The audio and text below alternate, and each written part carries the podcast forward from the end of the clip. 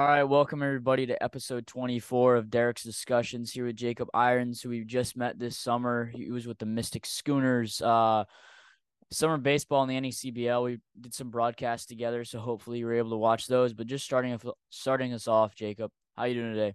I am great. Thank you so much for having me. I'm so excited. I know I was t- I pushed off a couple text messages later on down the semester, but I'm happy we finally got it. We're able to sit down in December to try and finally get this episode together. And you know, you're at Notre Dame, so first of all, you're doing a lot of broadcasting there. So what what is the experience like of broadcasting at Notre Dame, such an established, you know, program? Yeah, it's pretty awesome and just week in and week out, I get to work with some great individuals on both the student media side and then the professional media side. So at Notre Dame, I run our sports department within our sports television station. And then on the professional side, I work with our athletic department as a broadcaster. I was the primary broadcaster this past semester for volleyball. So all of our volleyball games that took place at home that were on ESPN Plus. I was a broadcaster for, and then in the spring, I will most likely be on the softball broadcast. And then I dip my toe in all the other sports that are going on as normally I fill in for this past, I filled in for men's and women's soccer as well. And then in the spring, I'll fill in for both men's and women's lacrosse and then baseball at the same time. So it's really awesome. And then the classes are just as nice. You get to learn a little bit more of the scholarly academic side because I'm a television mm-hmm. major and that's what I that's what the University of Notre Dame offers. So I get to learn a little bit more about television, fictional television, as well as live television. So really, it's a once in a lifetime opportunity that you get to work at a place that has, like you said, Derek, a name brand recognition of Notre Dame and that you get to do that day in and day out. So it's really cool to have that ability and I, I genuinely love it day in and day out. And what would you say the significance of sports are in your life, you know, knowing that you're going into, you know, sports broadcasting? Sports are huge. It's been a huge part of my life. How I got into sports broadcasting was I was I'm a brother. My sister is younger than me, but she got every athletic gene my family had. I, I wish I had I got a little bit of something, but so from a very young age, I always found myself sitting on and watching my sister go, Oh my God, did you just see the play Hannah just made? Yes, I did. I saw it in my backyard before she would she was practicing it. Now she's making it in the games. So then I was somewhat bored of just sitting there watching my sister play. So then I picked up a microphone and started doing public address. And then for public address, I started broadcasting. And so sports have played a huge part of my life just because I played sports rec all the way through high all the way through high school. I was a runner in high school and then uh, a golfer my senior year. So I sports have been a huge part of my life. And then even with Christmas coming up, my family we don't do the whole board game thing. We go outside even if it's two degrees. We're gonna go play wiffle ball. We're gonna go play football. We're gonna go play soccer. We're gonna go play basketball. Like sports are a huge part of my life with just every ounce of it. Like my mom hates it, but my mom comes in and we always have sports on television as well. So sports have been a huge part of my life, not just how I found my career path with my sister in that softball game, but still continuously down the road at family gatherings and part literally what I do now, uh hopefully looking to do later on down the road. And then like when watching, like when starting out broadcasting, what did you watch for in just a sports broadcast? Were you watching for like what do you look what's your mindset? Are you looking for the broadcast? Are you looking for, you know, graphics, the score bug, the actual broadcasting? Like what are you looking for when just watching a regular game of a of a sporting event? See, this is hilarious because this is the fight me and my roommate get into all the time because I don't allow him to watch sports like sports. So, as a sports broadcaster, and I work a bunch of games production side. So, normally I'm a scorebug operator for our ESPN affiliated broadcasts as well if I'm not broadcasting them. So I'll be doing that. And I'm always huge. I love watching the scorebug. I want to see your pops. I want to see the information that the scorebug is providing us. And then I also know when a replay should come. So I look at not just watching i don't watch the game per se but i watch the production of it day in and day out so i notice if your headset's not on the left side when you turn and you got to make sure that you have that conversation and your headset microphone's on the opposite side i watch for that so really when i watch sports and my family and all my friends hate it because I've taught them so much. And I like to pride myself when they say, Jake, did you see the score bug? Or they'll text me, Jake, do you see the score bug mess up? And I'm like, I taught you that. I know that because that is how I watch sports. I watch sports. Yes, I watch sports for the two teams battling it out. And I love that. But then I also love I love sports production. I love it dearly. So I watch for that as well. And normally what I watch for time and time again. Okay, it's in- I've never heard someone talk about the production of uh sports really? broadcasting.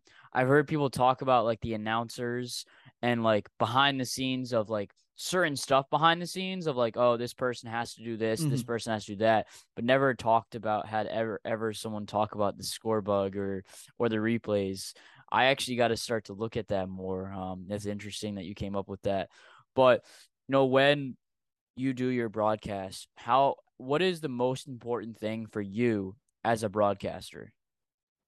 My most important thing is having a relationship with the guy sitting next to me. I think when I have a broadcaster and I have a broadcast partner, as as you might as you, many of us know, we're not always fortunate to have a broadcast partner, but nine times out of ten we probably do.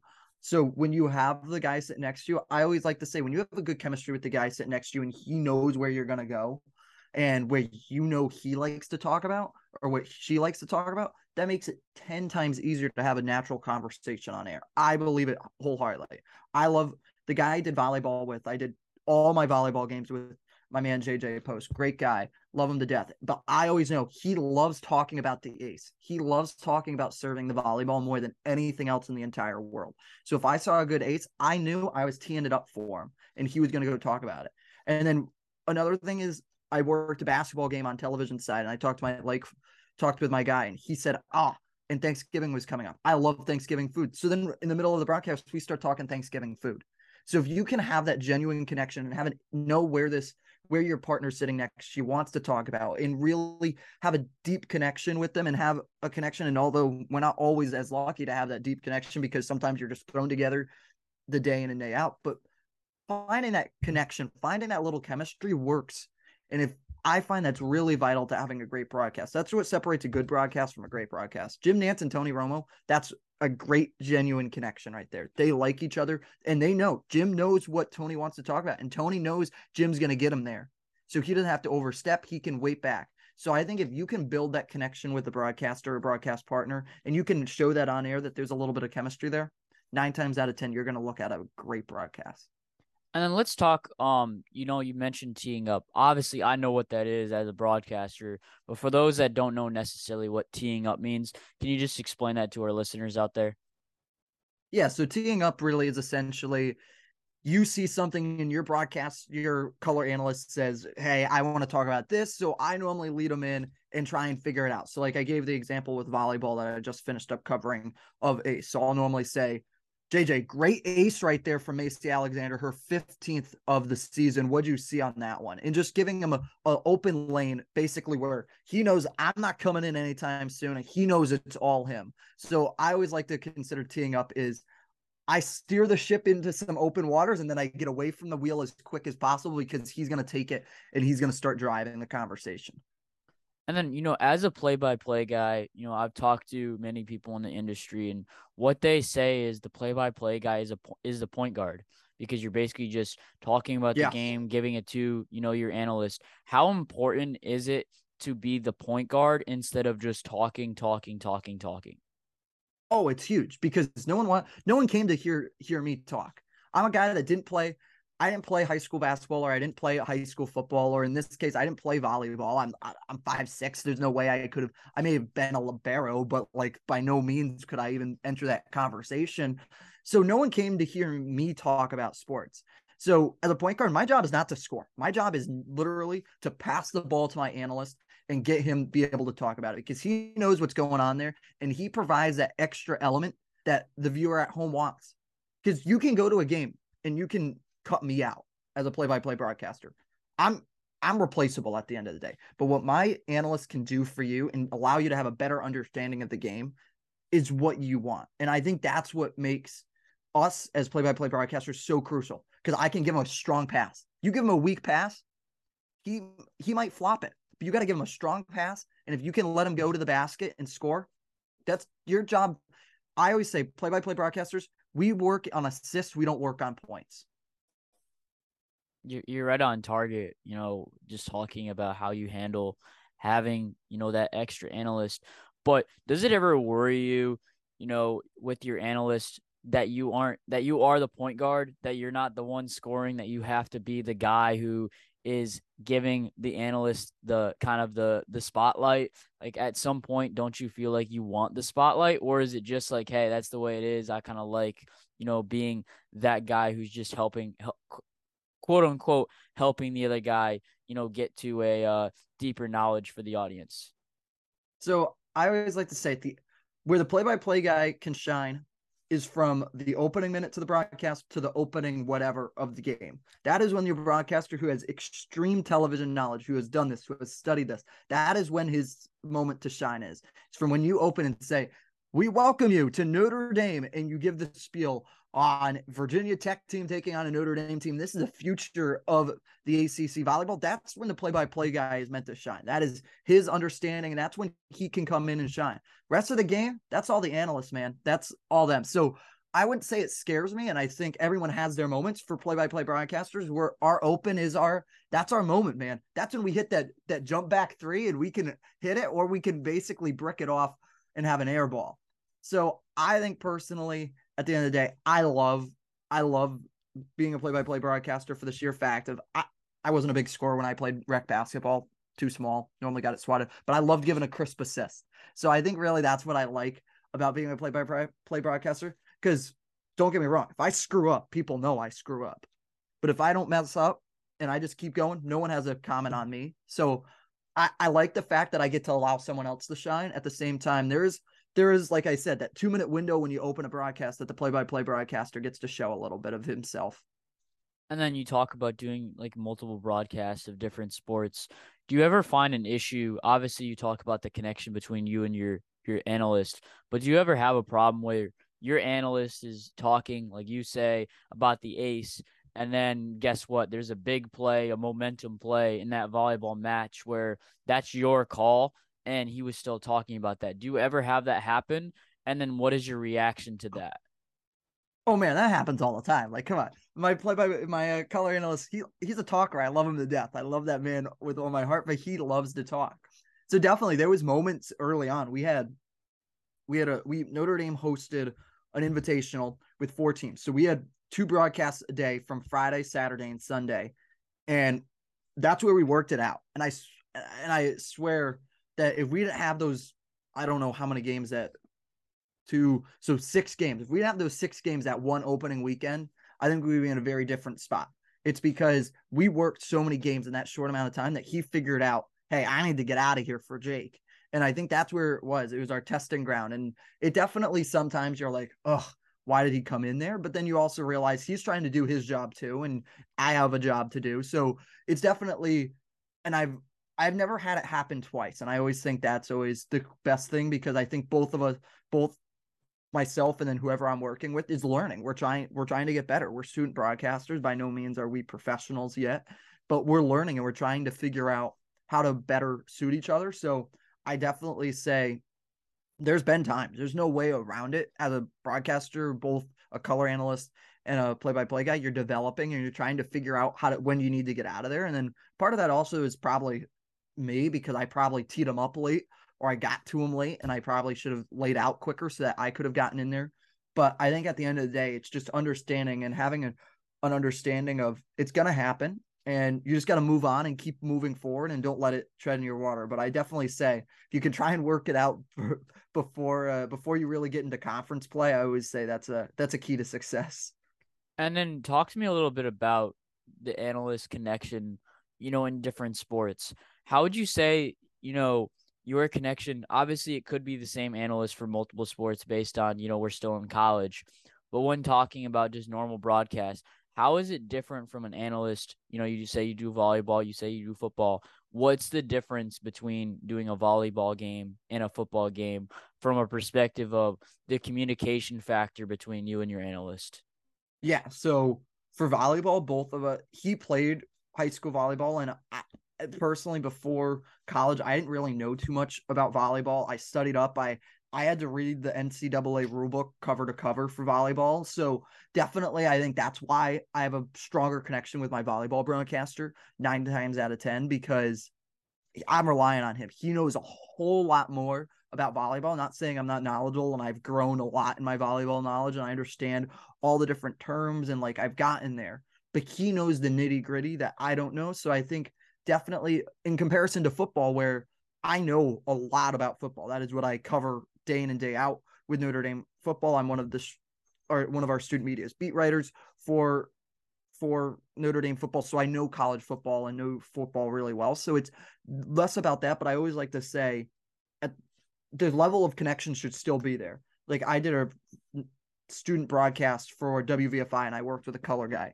and he was great and we had that connection again. He knew because we flew together from South Bend to Syracuse to cover Notre Dame's trip up to s- central New York and we talked that entire plane ride together, sat next to each other for our three hours on a plane together, saying, Hey, what do you want to talk here? Like, what do you want in the open?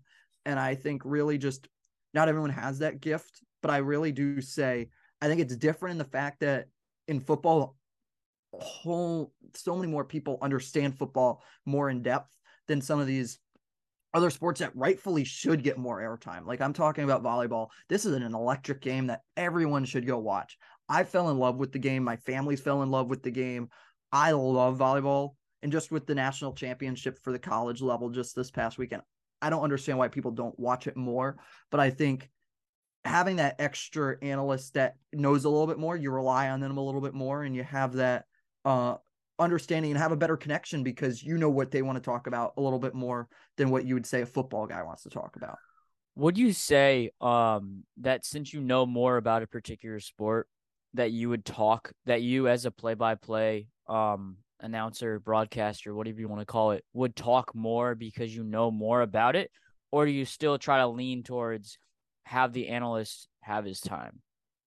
Oh, I'm a hundred percent on have the analyst have his time. I am my job as the play-by-play broadcaster. That's the role I'm in for that broadcast. Is my job is just to play that point guard position. Tell them who scored the touchdown or who made the throw or who was in on the tackle. But my job is not to analyze.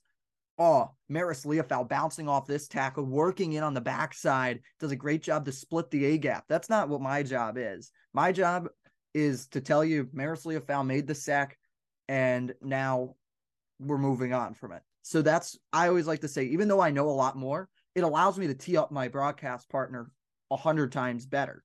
That's what I've always found. If I know the sport a little bit better, and that's what I found working volleyball this fall as well. Once I got to know volleyball really well and watched a lot of matches of volleyball, I found out a way how to them up better. So I think that's where it is, but it's definitely I don't find myself talking more about it. I would just say I nine find a way to better tee up my broadcast partner because I know it a little bit better. Mm-hmm. And then you mentioned about the Liufau uh, situation. You have your analyst give you know more direct details of you know splitting through the uh, offensive line. That kind of helps the conversation a little bit more.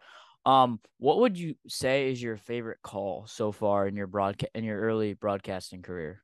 My early broad, I think it was this the yeah the Friday before going off back home to uh, Thanksgiving break, I had the opportunity to call Notre Dame men's basketball against Lipscomb on ESPN Plus. My broadcast, my team over at Notre Dame Athletics entrusted me with the broadcast, and uh, everyone thought it was going to be a, a wash away game. Uh, but however, it turned out that Lipscomb hung around. They came out fighting, and Notre Dame won on a buzzer beater from Dane Goodwin, and I and I love that call.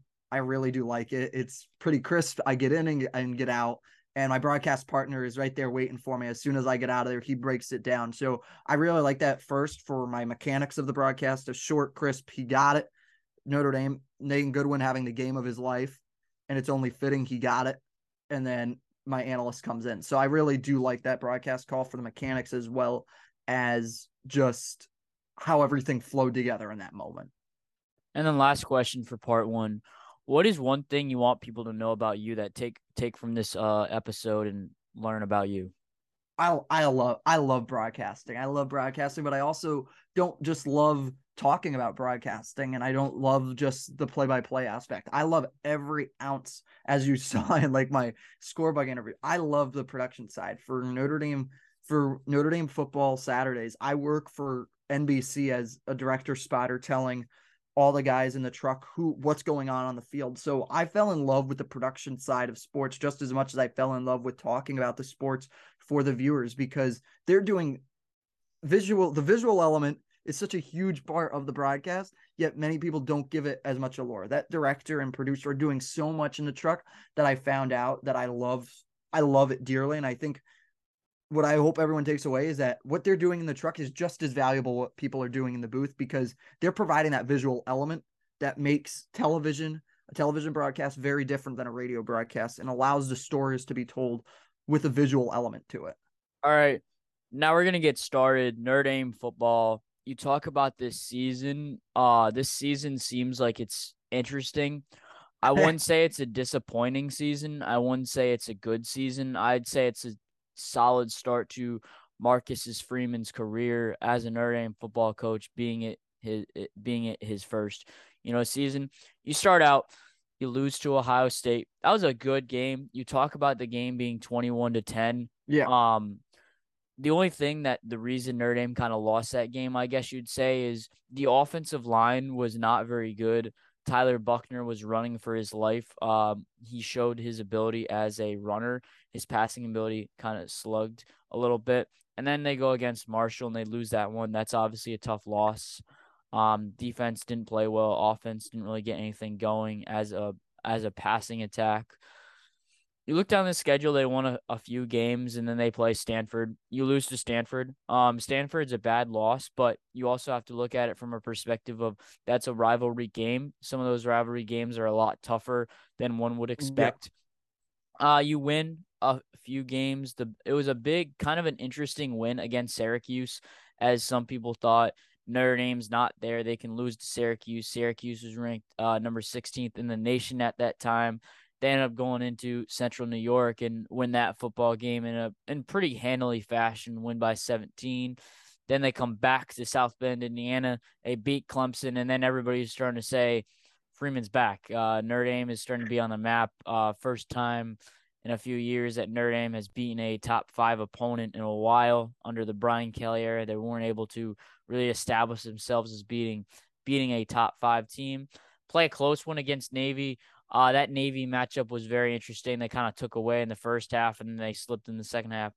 Beat BC pretty handily. And that USC game, I looked at, I watched that USC game, and what I saw is Notre Dame kind of didn't get what they wanted. Um, from a perspective of there's a lot of penalties that were not called.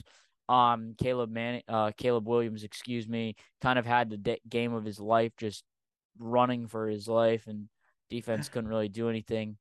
And now they got to play South Carolina on December 30th. First of all, how would you view this Notre Dame season as as a whole?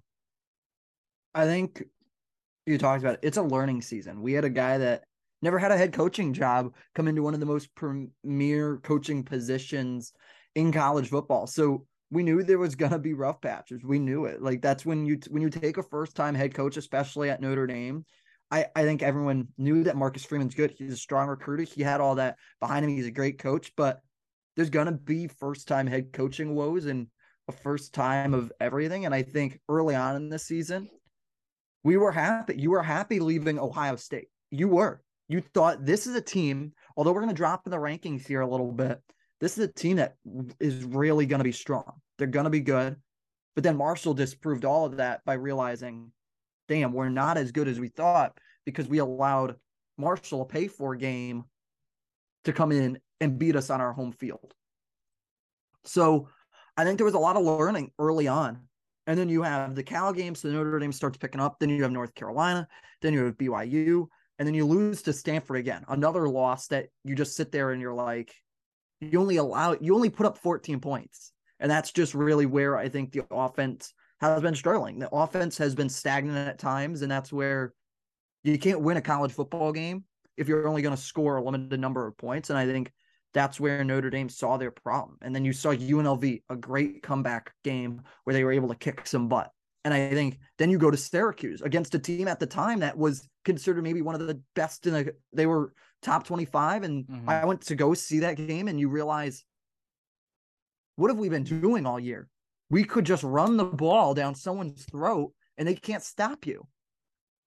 And I saw it firsthand because Syracuse, we didn't really pass all that much. Drew Pyne was great. He stood in the pocket, made those third down throws when he needed to.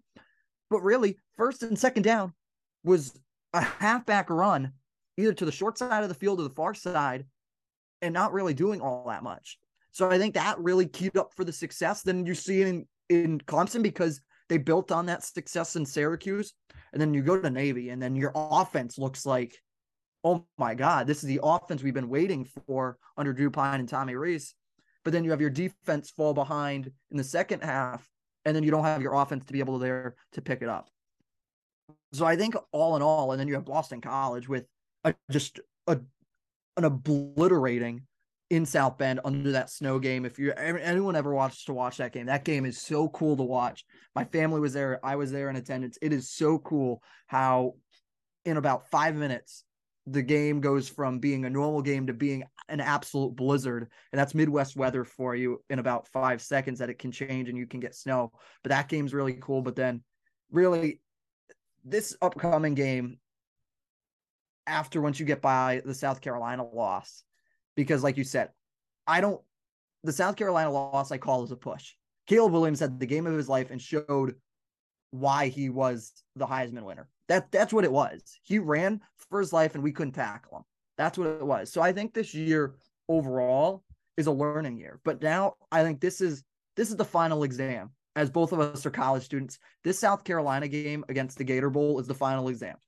How much did Notre Dame learn? How much did Notre Dame learn? And how much did Marcus Freeman learn as well against a top South Carolina team that has momentum?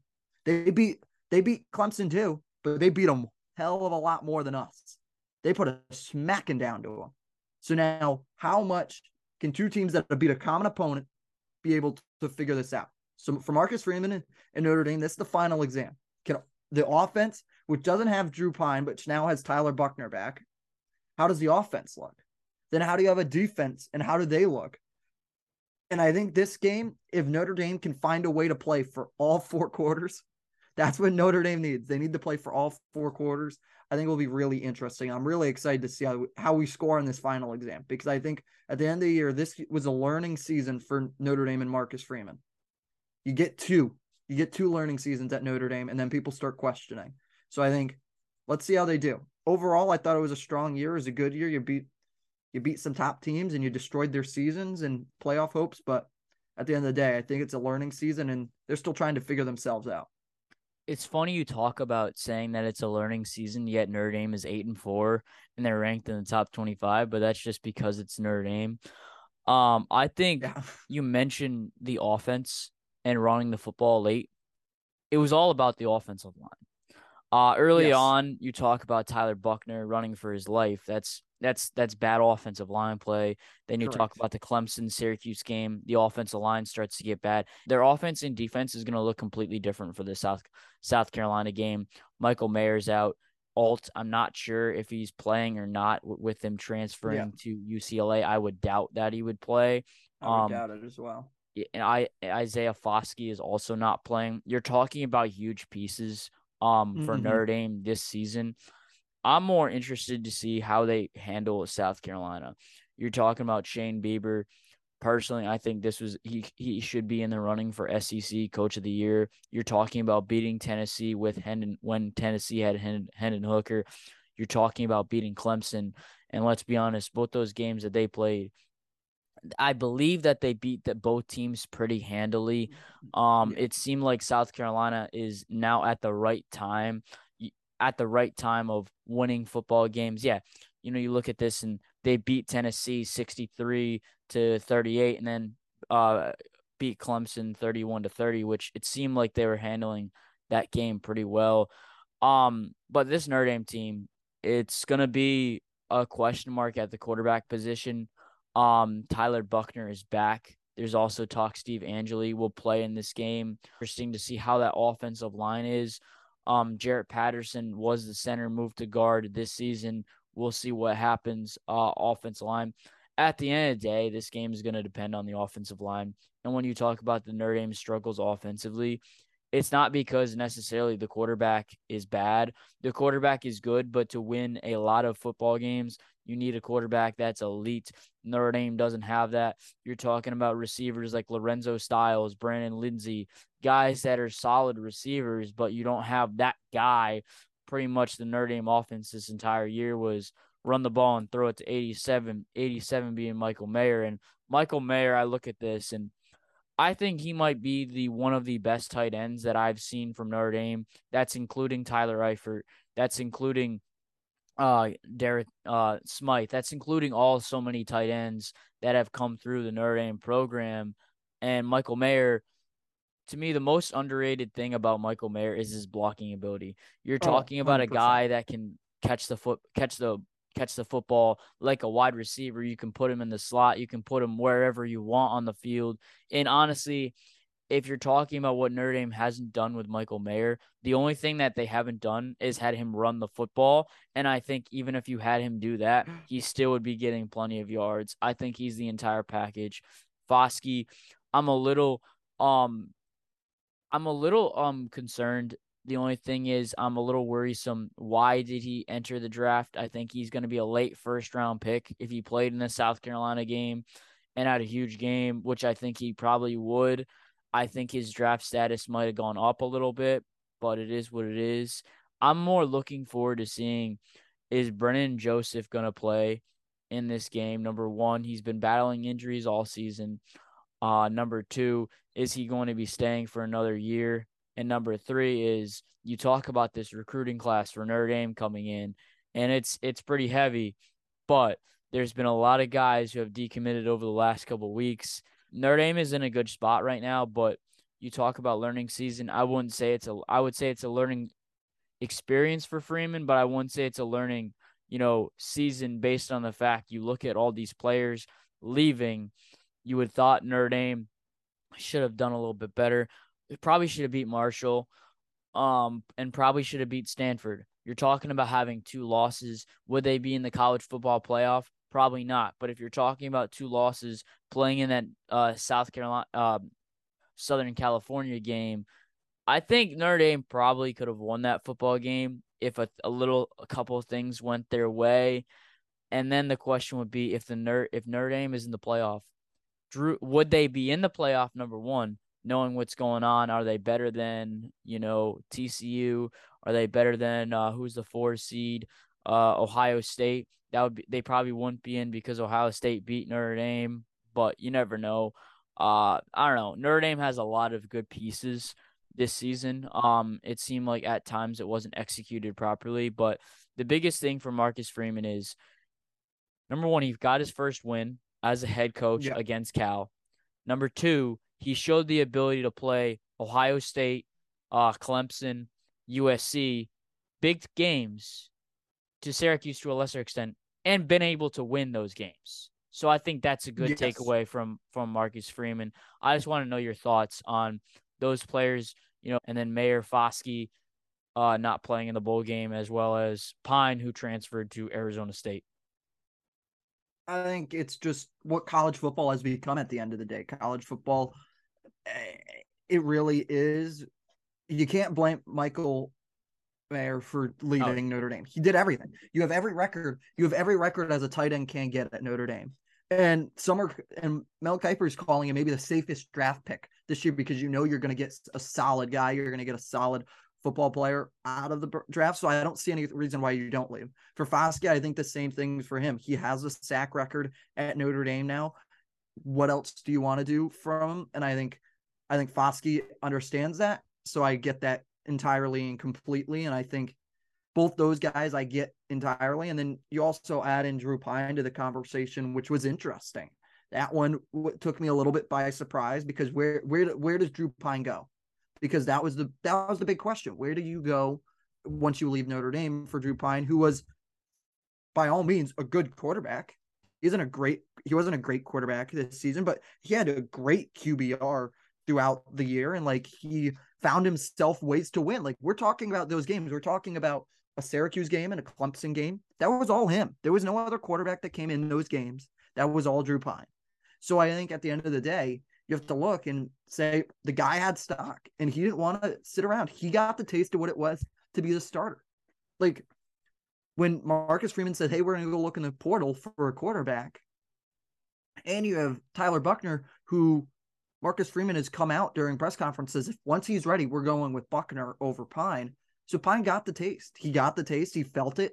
He understood the big man swagger of being the starting quarterback at an institution. And I think he wanted to keep that. And where he landed at Arizona State, I think it's going to be awesome. I think I wish nothing but the best for Drew. And I think he realized that he wanted to keep being a starter. And I think he found a place that allows him to battle it out a little bit more. But I think it's interesting. And then the transfer portals become like I just said, the transfer portal is going to have to play a huge factor for Notre Dame in this upcoming season, especially at the quarterback position, while we wait a little bit for development of some of our younger guys, because you need an elite quarterback. To be an elite team, you need to have an elite quarterback. That's how this game works. And we have elite running backs, we have a, a strong offensive line. And I think at this point, you just got to find a way to put those pieces together. And I think the way to put those pieces together as we wait for the all the signees to come up as we are filming this on National Signing Day, and Notre Dame's doing a great job of getting out there and recruiting. They've done a phenomenal job of it. I think at this time you need to go look at the transfer portal. It's how college football is going to be played for the next couple of years. Yeah, I think first to start off, I think what you've seen from Pyne this entire season is Pyne has proven that he's a winner. He's going to win games. He's yes. not a he's not a 100%. great quarterback. He's a good quarterback, but he'll do whatever it takes to win. That's a good thing yes. on Pyne. He did that in high school at New Canaan, Connecticut. He's a proven winner. He's not elite by any stretch of the imagination. So he'll go to Arizona State. Arizona State has been bad for a couple years. I think he'll turn them into a bowl game team around a fringe bowl mm-hmm. game team a little bit better. So good for him. Now talking transfer portal. Uh, Devin O'Leary goes to Kentucky. Um, people were surprised. People weren't surprised. I was so so. I was reading reports he was going to Kentucky, so I wasn't surprised. I was earlier, but not so much now. Graham Mertz goes to Florida. So those are two quarterbacks off the board. Um, the Oklahoma backup quarterback Nick Ewers or Nick Ewers is going to um, uh, Wisconsin which is kind of not a surprise, but kind of a surprise at the same time because nobody really expected what he was going to do. But if you're Notre Dame right now, quarterbacks you would be looking at, I think DJ Uiagalelei. There was talk he go to UCLA. UCLA got the Kent State guy. He wants to go to the West Coast. I would say Arizona State is is got their quarterback in Pyne. I don't know where he's going. Um, if you're talking West Coast, it seems like those teams are filled up. I'm not sure if Penix is staying another year or not at Washington. That could be a spot for him. If not, Notre Dame could try to get Uiagalelei. I wouldn't be in favor of that. I think he's a good quarterback, but I think he needs to be on the West Coast, closer to his family. Uh, you look at quarterbacks. There's other guys out there. Grayson McCall is a guy. I personally love Grayson McCall. Um, talks were that he's probably going to go to Auburn. Um, that's a guy if I'm Notre Dame I would look at. You're talking about a grad transfer. Was at Coastal Carolina. I get it. That's at Coastal Carolina. That's a non-power five, but I think he's a very solid quarterback, and I think he has a chance to be in the Heisman race at some point in his career. He's got mobility, but I think at the end of the day, they're looking at Hudson Card, and I think Hudson Card is their guy. The question, though, Hudson Card is starting, rumors are starting to circulate. He could be going to TCU, which would suck for Notre Dame. And you're also talking, was reading this report a couple days ago.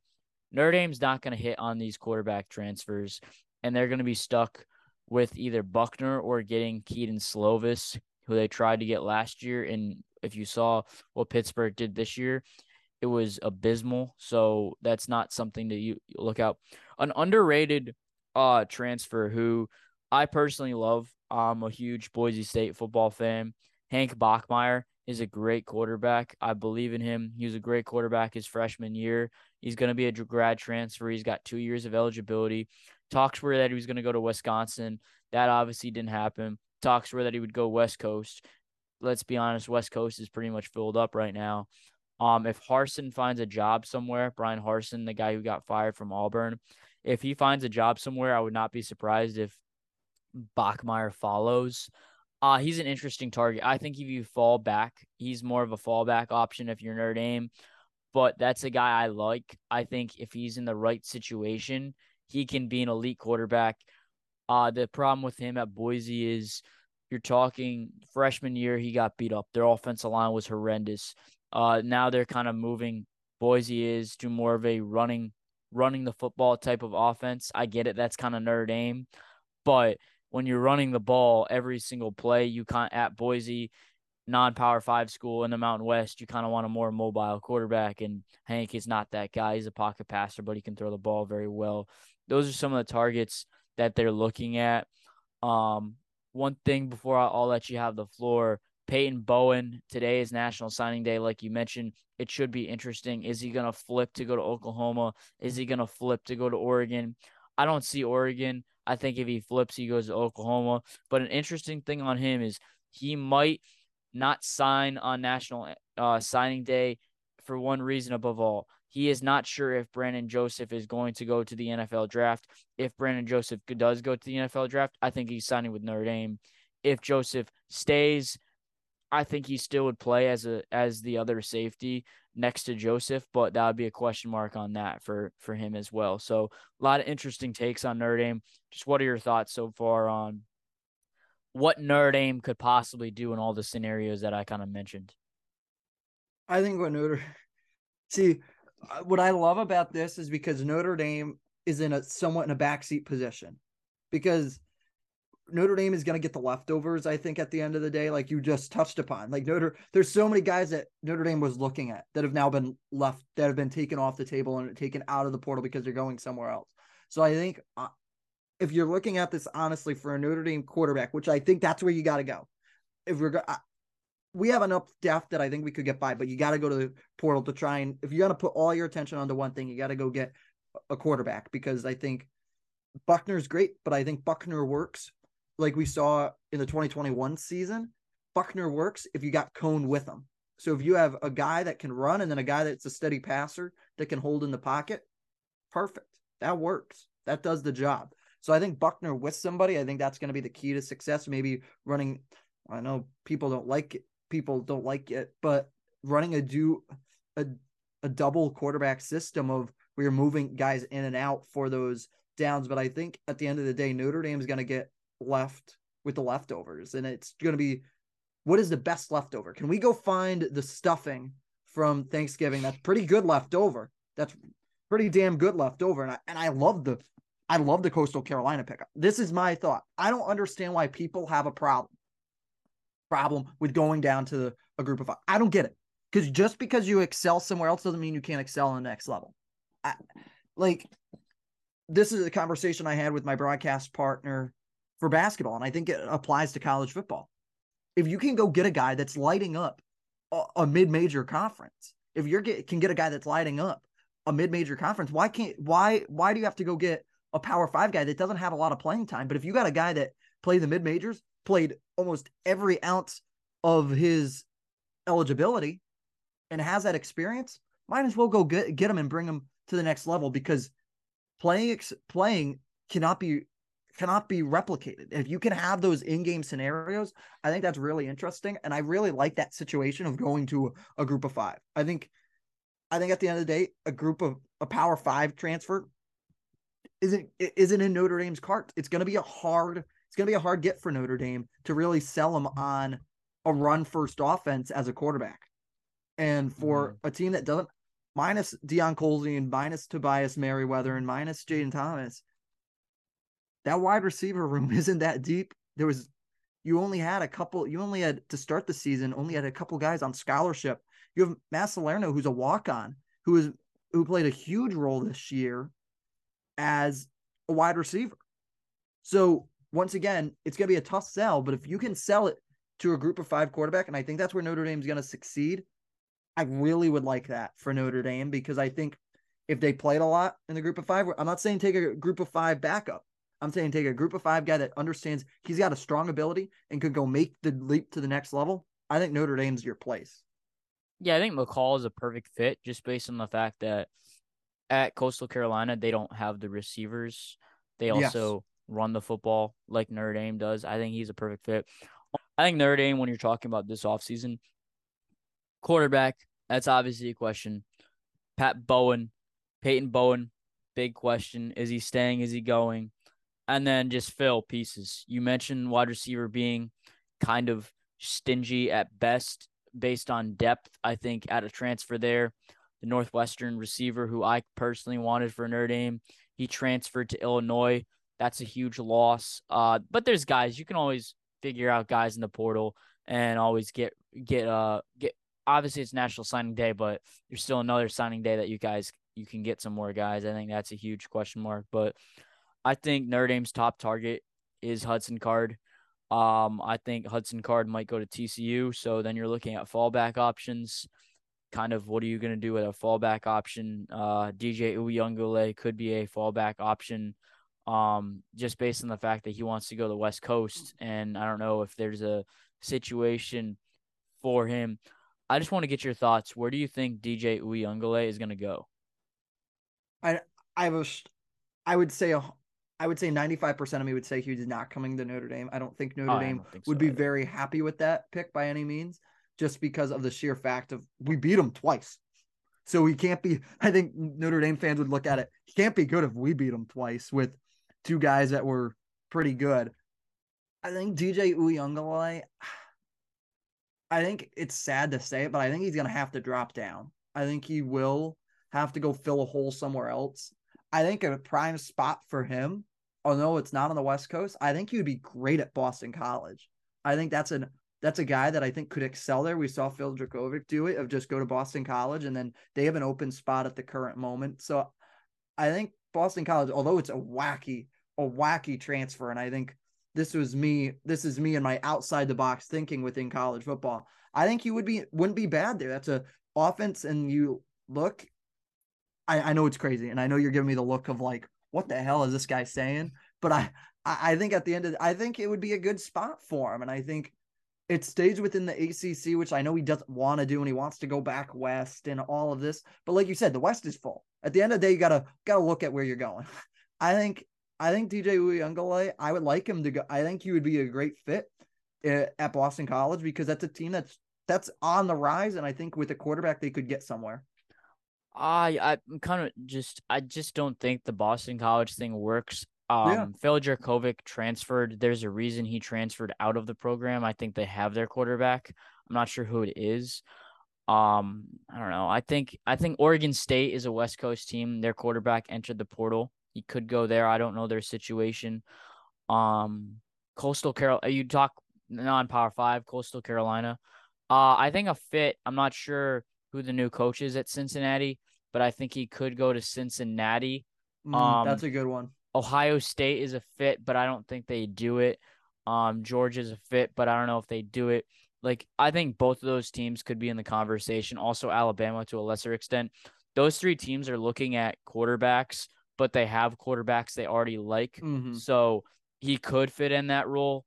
Um, Utah, I'm not sure if Rising is gone or not gone. That I think that's a good fit Oh, at that would, Utah. if he could if he could find a way to go to Utah, that's that's your place, man. That's where you put your roots. And DJ's fine because he's tearing up the Pac-12. So once again, I'm not familiar with the Utah and what's going on there, but if he could find a way to whistle his way into Utah, I think that's where you go. Yeah, Tennessee could be a fit too.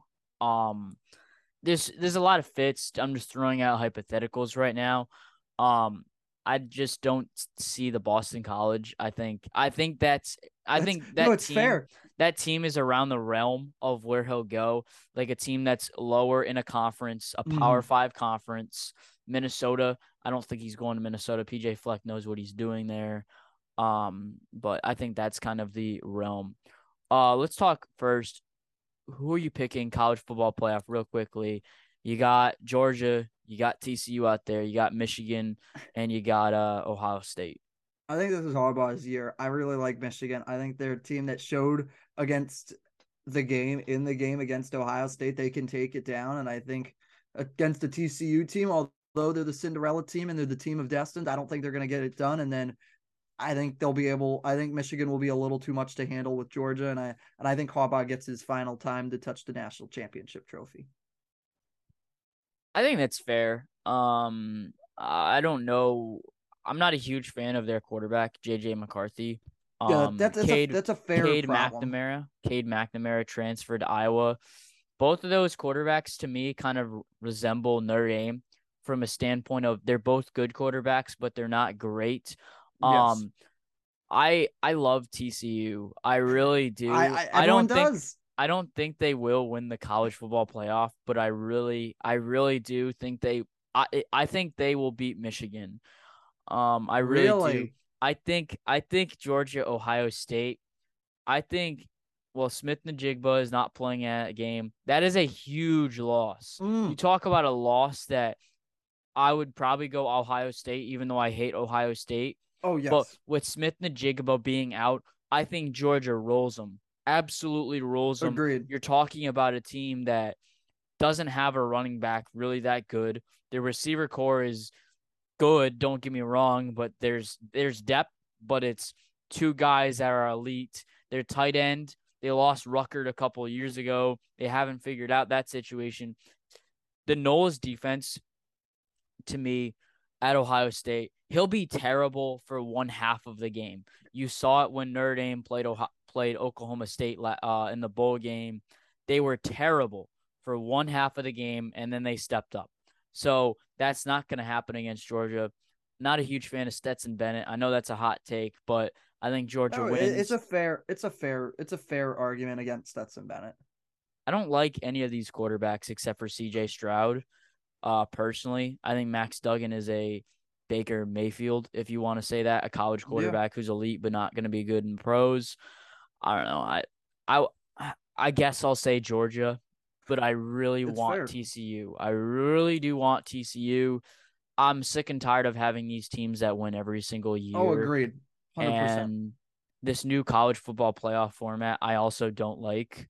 Um, I think it's too many teams, but hey, maybe that Coastal Carolina, that Cincinnati, that Tulane team could make a run. And if my team is not in it, my college football teams are not in the in this uh new college football playoff format that's not coming next year, but the year after that.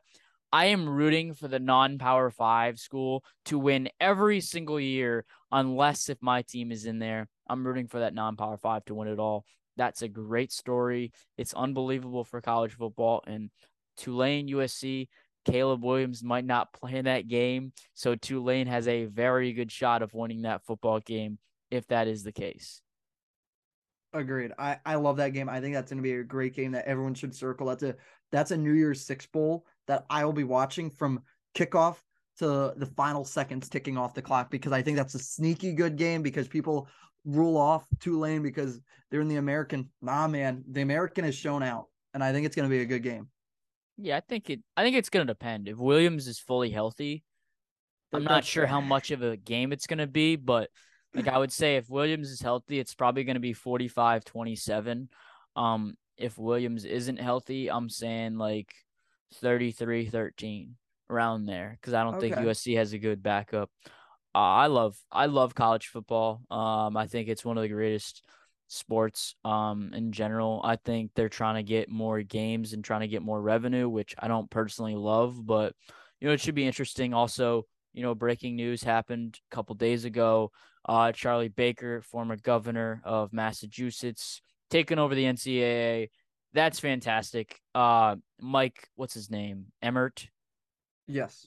Uh, he was a disaster. He didn't. He was just not very good. Um, pretty much he didn't know how to handle NIL. He just he didn't know how to handle situations. And thank God he's moving on. We got a new guy coming in, and Charlie Baker. Interesting move there, but we'll see what happens um there. All right, now we're gonna talk NFL. Uh, let's first actually start with sleeper picks. I'll go with mine. Um, first AFC, NFC, AFC.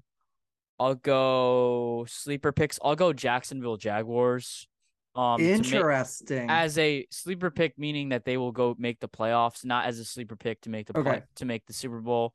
Um, on the NFC side, I'd love to say the New York Football Giants, but that's just not happening. I'm worried they might not make the playoffs. I'll actually go with the uh, Detroit Lions, and I think the Detroit Lions could make a run in the playoffs. I'm not saying they're going to the Super Bowl, but I think they could make a run in the playoffs. What are your uh, two sleepers, AFC and NFC? All right, sleeper on the NFC side. I am a huge Dan Campbell fan. I am a huge Detroit Lions fan. They've suffered long enough, especially coming from the Midwest, where a lot of people are from uh, the Michigan area. So I'm a big fan. I think Detroit is going to make the playoffs. They're going to find a way to get in there. I like him. There's a good sleeper. However, I think a team that is starting to find themselves a little bit. I like, I think the Dolphins, although some people might not like them because of the, I think the Dolphins will find a way to get in there as well. And I think they'll, they'll wreak a little havoc as well. And I don't think they're, they're not as sleeper as your Jaguars pick, but I think the Dolphins are a decent enough sleeper that they'll find a way to get in. Then my other, I'm to stay in the AFC East, and then my other guy would be maybe the Pats, but the Pats just played. I would have said the Pats before last weekend, but then the Pats just absolutely gave it away to the Raiders in a tough one. So I, I got to go Dolphins, and then I'm going to go Dolphins. Lions are my two at the current moment, but Dolphins is a is a decently safe pick. Yeah, I would say if you want to say Dolphins as your sleeper, it would be Dolphins as a sleeper to make a run. That's kind of yeah. what I alluded to with the Lions. I don't think it Lions as a sleeper to make the playoffs. I think to make a run. I'm yeah. worried as a Giants fan. I'm worried about the Lions and the Seahawks. And thank God we won against the Commanders. That is huge. I think if we win two games, which is quite possible, uh, Vikings will probably lose but who knows about uh, Kirk Cousins? They could lose. They've been a little bit lackish the last couple weeks. Colts at home should win that game. If we don't, we don't deserve to be in the playoffs. then Philadelphia Eagles week 18, most likely. I'm hearing reports they could be starting Ian Book as their starter. Hey! However, however, though, Jalen Hurts is hurt, so that could change. They could just get a practice squad guy or have Minshew play just in case uh uh, Hurts is still hurt to make get him ready for the playoffs.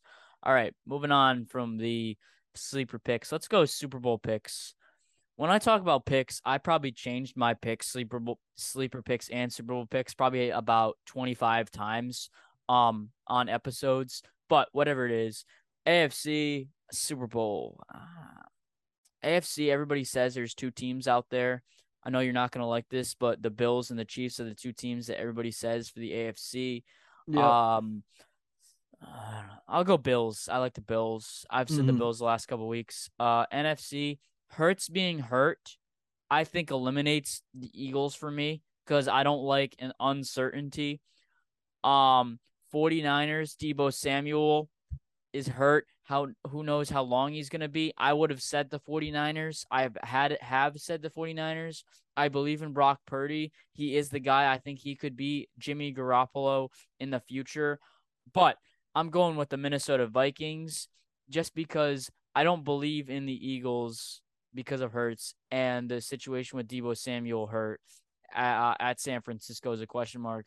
And let's be honest, the Dallas Cowboys choke every single season. So I think that's honestly might be the sleep uh might be the Super Bowl. Minnesota Vikings, Buffalo Bills, and I got the Buffalo Bills to win that one.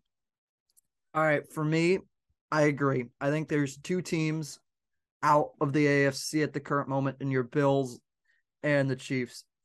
However, I think my Bengals team, they're showing. I'm a big Bengals fan. I think they're showing enough at the current moment.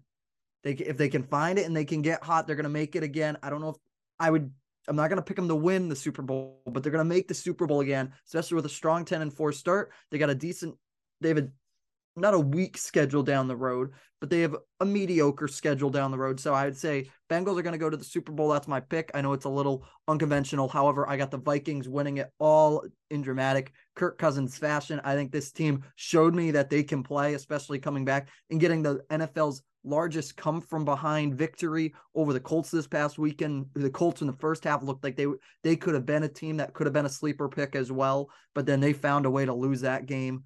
So I like the Vikings. I like my Bengals, but Vikings getting it done. I'm loving that energy up there in Minnesota at the current moment. Yeah, I still have concerns about Minnesota though. I mean, you lose to Detroit, which don't get me wrong, Detroit's heading in the right direction, but it is still Detroit. And you barely beat the Colts. I mean, the Colts are terrible. I mean, they're and they're coached by a guy that isn't even a coach. Yeah, and I mean, I think he actually is a decent coach because once he got into that building, they've actually established themselves as yes as competitive. Um, but I don't, I don't know. Like they seem to up and down. I don't like any teams right now in the NFL. If I'm being honest, in the NFC at least, the NFL it just seems weird. But New York Giants, let's go, baby! Come on, we need two wins out of the last three, and we'll be in the playoffs. I think. I'm not saying we're gonna make a run because that's just that's outlandish. We'll probably get out in the first round, but I'd like 10 wins. If you were to tell me that the New York Giants were 8 5 and 1 or had 8 wins on the season, I'd say that's I'm perfectly fine with that. And they are that. Now we're going to move over to quickly over to MLB. Surprising news happened last night. Um last night meaning December 20th. Carlos Correa's press conference got pushed back for the San Francisco Giants because of a what was the injury again? Back injury. Yeah. Back injury reports surfaced saying, okay, we're we gotta check the medicals, look that over, maybe switch a contract a little bit. And we're like, okay, so they'll probably figure it out. You know, no big, no big deal.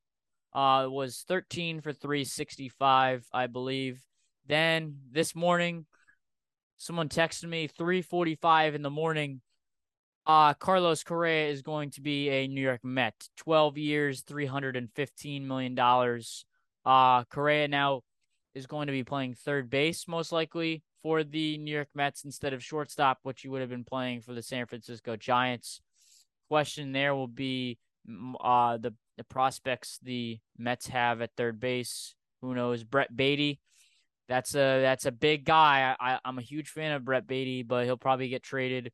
Mark Vientos probably will get traded. Uh, look look for the Mets to make uh huge moves coming up. Francisco Alvarez is a catcher, could be traded as well, just based on the fact that they have three catchers. James McCann's another guy who could get ch- ch- uh, traded as well. A lot of moves could happen for the Mets.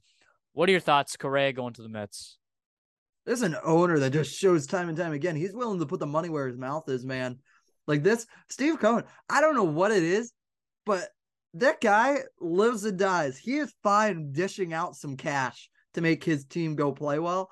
And I think right now, after seeing the Correa pickup, and I think it's a great pickup, it's Cohen said it himself. We need one more, we needed one more hitter. We need one strong more hitter to make ourselves in contention. But I think you're now in a situation if you're the Mets, your World Series are bust. You got to go get a World Series with this team in the next couple of years because I'm not saying this upcoming season, but when you got all these guys that you're dishing out some hardcore cash for, that you're going over that tax for, you got to go get something. So I think it's an interesting move. It's a team that once again shows you that they're coming out. They want to go be a dominant team in New York. They really do. And I think they got an owner that's willing to put as much money behind it as possible but I think in the next couple of years, they got to show a little bit more progress than what they had this past season. I think they got to go try and find a way because they got the guys and they got the talent to now say, all right, we've got everybody here. We now just got to go put it together to go get to the World Series. Yeah, I would say the reason it's win now mode is it's not the hitting because the oh, hitting oh, no. has has years and they're still not young, but they're still you know in their uh prime years. Yeah, the pitching, Verlander, Scherzer, I think you look at we talk about trades, Brett Baty, uh, Francisco Alvarez, Mark Vientos, and other guys as well. I think they could get another starter. Um, guy could be on the block. You talk German Marquez uh, would have been good. Uh, Brewers have some guys, Brandon Woodruff. You talk about a rotation. If you could get uh, Brandon Woodruff or Cor- Corbin Burnes on the New York Mets, and because I think they have the prospects when you talk about Brett Baty, Francisco Alvarez, and Mark Vientos and you know other pieces as well in the pitching staff. Maybe throw in David Peterson or or other guys as well. You get that guy. You're talking about a rotation that is fantastic. I get it. The Yankees have a great rotation. I don't think right now the New York Yankees have the number one rotation in baseball. I still think it's the New York, New York Mets. But you add Woodruff or Corbin Burnes to that, you're talking about a team that yeah. if they don't win the World Series this year or next year, I don't know what to say. That's just a disgrace because you have the pitching, you have the hitting. Honestly, I'm still looking for a question mark on this Mets roster. Catcher, I guess you could say, hitting wise, defense is pretty solid there. First base good, second base good, shortstop good, third base good. Your center fielder's good. You got Marte in the one position. You got Mark Canha in the other position. Your DH, I guess you could say, is a question mark, but you don't really need a DH. You can rotate guys. DH left and right, I guess would say what you would say is the weakest, mm-hmm. um, including catcher, which I guess is four or five positions, but we say weak, yet they still got good quality starters that are good. Um, moving on first, is there anything you'd like to say about the New York Mets? And then if not, we can move on to the uh to the New York Yankees. I think the Mets just really like we talked about. They're in a win or go home situation with everybody they're pay- dishing out in the next couple years. I think Mets they're making the Subway Series a thing though. They've they brought that they brought the series between the Yankees and the Mets back alive. That I think it's going to be some great competition between two teams that are going to run their uh, run their leagues. Yeah, uh, today it was announced Aaron Judge is captain of the New York Yankees. He had his press conference uh, pretty much when we were doing this uh, interview, and it's not a surprise. I'm not disappointed. I'm not excited. It kind of was just like, okay, he's captain, no big deal. Even though it, being a captain of the Yankees is a huge deal, everybody kind of expected it. Uh, you look at this Yankees team: catcher Jose Trevino, Kyle Higashioka, solid. I don't think they're going to make any moves at catcher. Uh, first base is Anthony Rizzo. Not going to make any moves. Maybe add some depth pieces. You got Jake Bauers in the minors who could play first base. Cabrera has played first base in the past. DJ LeMahieu has played first base in the past. Um, now let's go right field is obviously Aaron Judge. The DH is obviously Giancarlo Stanton. The center fielder is obviously Harrison Bader. Then you talk about pieces. Now this is where the question marks come to ha- come to hand for the New York Yankees. Second base, shortstop, third base, left field. That's where all the question mark is. First, we'll go to the I guess least amount of question marks position, which would be third base. Um, Donaldson. It seems like Donaldson's going to be the guy. They've tried to trade him. Basically, nothing's going to happen. Donaldson is pretty much a terrible hitter, okay defender, and he'll be with the Yankees for next season. Uh, as you can see, I'm not a huge fan of Donaldson at all. Second base, shortstop. Second base is could be Gleyber Torres as of now. Could be DJ LeMahieu if they trade Torres and DJ's healthy. I'm not too hot on DJ LeMahieu being healthy for this season. I mm, don't think he'll fair. be healthy at the first for like the first week or two of the season. Uh, therefore, they might keep Gleyber Torres. However, this is what I would do if I was the general manager, meaning Brian Cashman. Um, talking middle infield, I'm starting Volpe and Peraza at shortstop and second base. I'm gonna try to trade Josh Donaldson and probably put Oswaldo Cabrera at third base or IKF at third base, but I don't think that's gonna happen because Donaldson, like we like I mentioned, probably not a tradable um guy to pick up. So stuck with Donaldson. I trade Torres uh, and start Peraza and Volpe and uh, see what I can do there. Then you talk left fields. Um, left fields. You have options right now, and your options are Estevan Florial and um, Oswaldo Cabrera because Aaron Hicks is most likely hurt for the beginning of the season. Um, those are okay options. I don't want Cabrera playing left field. I think he's better as a Ben Zobrist type of player. Uh Florial has had not many chances. I don't think he's I don't think he's the right fit. I think it's time to trade him. I think it's the same thing with Miguel Andujar. You had these players in the minor leagues for so long and they kind of just lost their luster. Um, I look at two guys in particular. You lose Benintendi five years, $75 million. I get it. You don't want to go the five years. Com- completely understandable. I, I completely understand it. You got guys like Jasson Dominguez, um, Everson Pereira in the minor leagues that you want to play at those positions uh, sooner rather than later. I think Pereira will be up next year. Um, I'm not sure about this year. It could be at the end. Uh, Dominguez probably won't be ready till 2024 in the middle of the season. Huge fan of Dominguez, in my opinion. Um, I think you re-sign Bader for a two or three year contract. Um, hopefully, but left field, you call the Diamondbacks. Um, Pirates, Bryan Reynolds. He's gonna cost too much. I already know what they're asking for. They're asking for an arm and a leg, and we don't have that type of um mojo to go out there and get Reynolds. Get a guy from the Diamondbacks. There's Dalton Varsho out there, catcher slash left fielder, solid player I'm not a huge fan of him. I think he's kind of one of those guys who's like a one hit wonder. He'll have a good season, he'll have a bad season. Kind of, eh, not a fan. Um, you look at their prospects though. Huge fan of Alek Thomas. He's a center fielder. Could move over to left field at Yankee Stadium. He's 5'11, 180, 190, left handed hitter. Probably bottom of the order bat, but he's a good defender. That's a guy I'd look at. He was a top prospect in the Diamonds organization. Huge fan of him. Also, I'm more of a fan of this guy uh, because you're looking at a left fielder, but I like Thomas. Jake McCarthy. You're talking about a left-handed bat who's a slasher who can run the bases. And when you're talking about this New York Yankees team, they need a guy with speed. I don't think I can come up with a single player right now on this Yankees roster that is fast. If you're saying that Gleyber Torres is playing second base and you have IKF playing shortstop, because nobody on this entire roster is fast. Bader, I guess you can say, is fast but that is it. You need to have more speed on the base paths. You need to have more contact hitting. McCarthy does that. Huge fan of McCarthy. Go trade for that guy. Bring him to the Yankees. Bring him to the Bronx. Let's go. Come on, time to start now. What do you think the uh, Yankees should do? And my thoughts, kind of on the um, I guess you'd say the batting order slash lineup. Yeah, I don't know. That's the problem. And like this is a question, and I, and I know it's not a very logical answer, but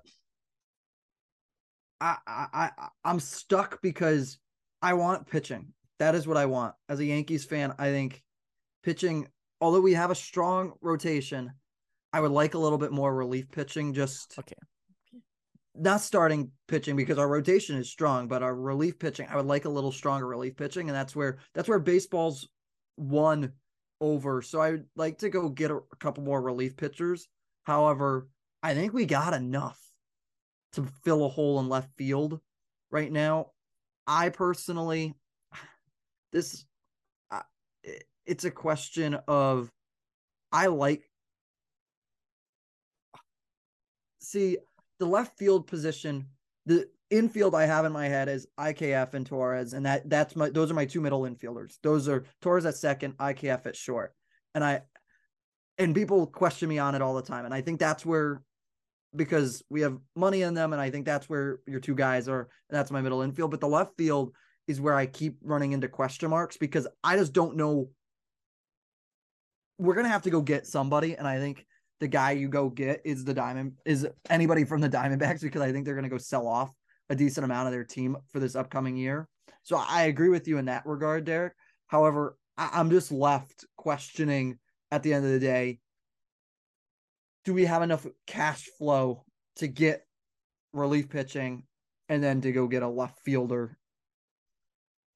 What are your thoughts? Um, here's what I'll say. The guys that I mentioned, Varsho, McCarthy, Thomas, they're all young players. So it's not like it's going to hurt our cap necessarily yeah, because fair. they're all on their rookie deals. However, you talk relief pitching.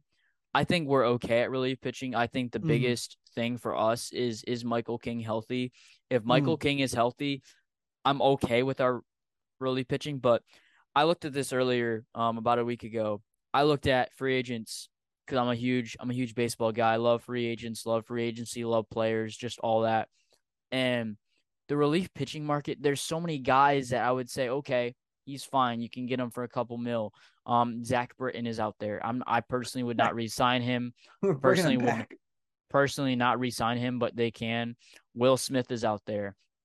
Um, there's so many guys that are out there. Personally, the guy who I would go after, and I think you could get him for one million dollars. So if you're talking about cash flow, this is a guy. Alex Reyes, um, was a starting pitcher for the St. Louis Cardinals. Uh, became a reliever. I get it. He's had Tommy John. I get it. He's had injuries, but you're talking about one million dollars for a guy who can throw 100 miles per hour and possibly be that at that back end of the back end of the bullpen. I like that. I think you're talking about relief pitching. I don't think I think you need to spend some money in there. Don't get me wrong, but I don't think there's so many options out there where I don't think you want to jump the gun and say, okay, let's get Will Smith, let's get Chapman. I don't want Chapman. That's just not happening. That's just stupid. But get out and jump the gun and go after these guys. Kind of let the market settle a little bit and then get the relief pitching that you need. Um, you say starting pitching is good. I agree to a certain extent. I still have question marks. Cole is going to be there. I think Cole is pretty much the ace. Rodon, I'm not a huge fan of Cole, but I think he's there and he'll be fine. Uh, Rodon has been hurt. He hasn't thrown 170 innings in a while. Cortes is playing in the WBC and he's also not thrown a lot of innings, 150, 160 around there.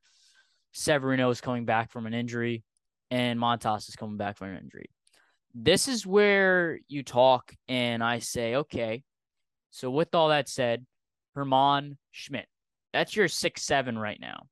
I think in the middle or at some point, if you have five or six days in a row, you do use that six starter. You put Domingo German or Clarke Schmidt in that role.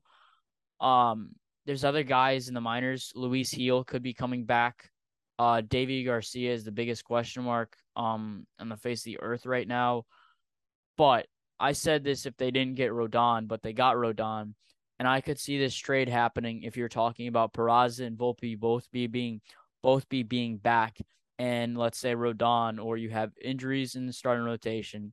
You make a trade, you call the um, Miami Marlins Pablo Lopez if he's still there, Gleyber Torres, and let's say you have starting pitching, but you want that guy at the top of the rotation. Um Torres, Luis Gil, Deivi Garcia for Pablo Lopez, you can say that, hey, three for one, and you're giving up Deivi Garcia, Luis Gil for that, and Gleyber Torres. But in my opinion, I think I think it's a deal the Marlins would accept. I think you're giving up a little bit too much, but you got to give up some to get some. That's a deal I love. Um, I don't know. I just there's so many prospects in the Yankees organization. Agreed. That they can trade, and I think they're valuable um Estevan Florial if I'm a team that you just want a gap to fill like the Cincinnati Reds or one of the or the Colorado Rockies you need gaps to fill and you want someone to get get a chance that's a guy I think the I think what the Diamondbacks are doing with their outfield is they have like eight outfielders 8 to 10 outfielders on their 40 man roster where they're just trying to trade them get prospects, get pitching, get infielders. So I don't think that the price for a McCarthy is going to be that high.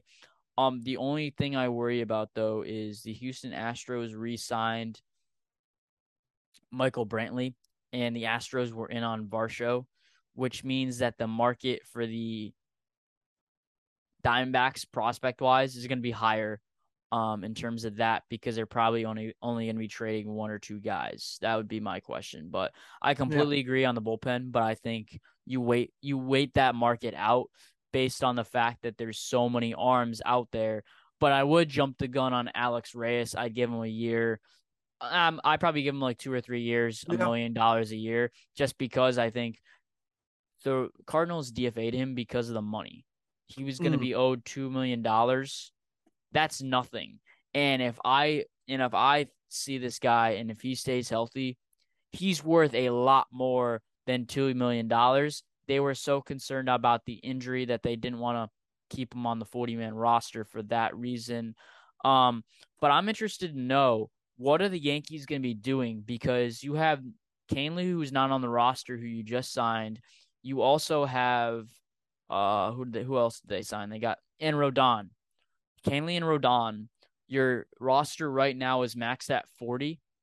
You're going to have to get rid of guys. So, is a trade coming out? I don't, this is just reporting news. Is there a trade coming out? Are you going to release somebody? I think if you were to release someone or DFA or something, I think Estevan Florial has to be a guy out the door. Um, just because I don't know who else you're going to get rid of. I would have said Effross to the 40 uh 40 day IL because he's going to be out for the season, but you can't do that in the uh you can't do that in the middle of the um off season. But I think that's kind of the biggest question mark. And then obviously they added guys on the 40 man roster who could leave as well. So that's that's kind of the biggest question mark though for the Yankees. Agreed, 100%. I think there's a lot of question marks for the Yankees about the level of depth you got and what's going to come of it. I, I think it's interesting. I think Yankees are going to get one more big sign, but up until then, I'll be interested to see what Cashman works out. Yeah, I think at the end of the day, we'll be uh, content with what the Yankees do. Um, obviously, NFL season almost ending. We'll see what happens there. And Notre Dame football, we'll see if they make a uh, you know transfer target. We'll see how the transfer portal wor- works itself out. Uh, thank you for joining me on episode 24 of Derek's discussion discussions. Uh, Jacob, do you have any last words for our listeners out there? No, thank you so much. Enjoy watching some great sports. There's going to be some great games coming out for any league that you're following. So we'll go watch those. But can't thank uh, Derek enough for having me. I appreciate coming on and be able to talk a little Notre Dame football, a little MLB, and a little uh, Super Bowl contender picks.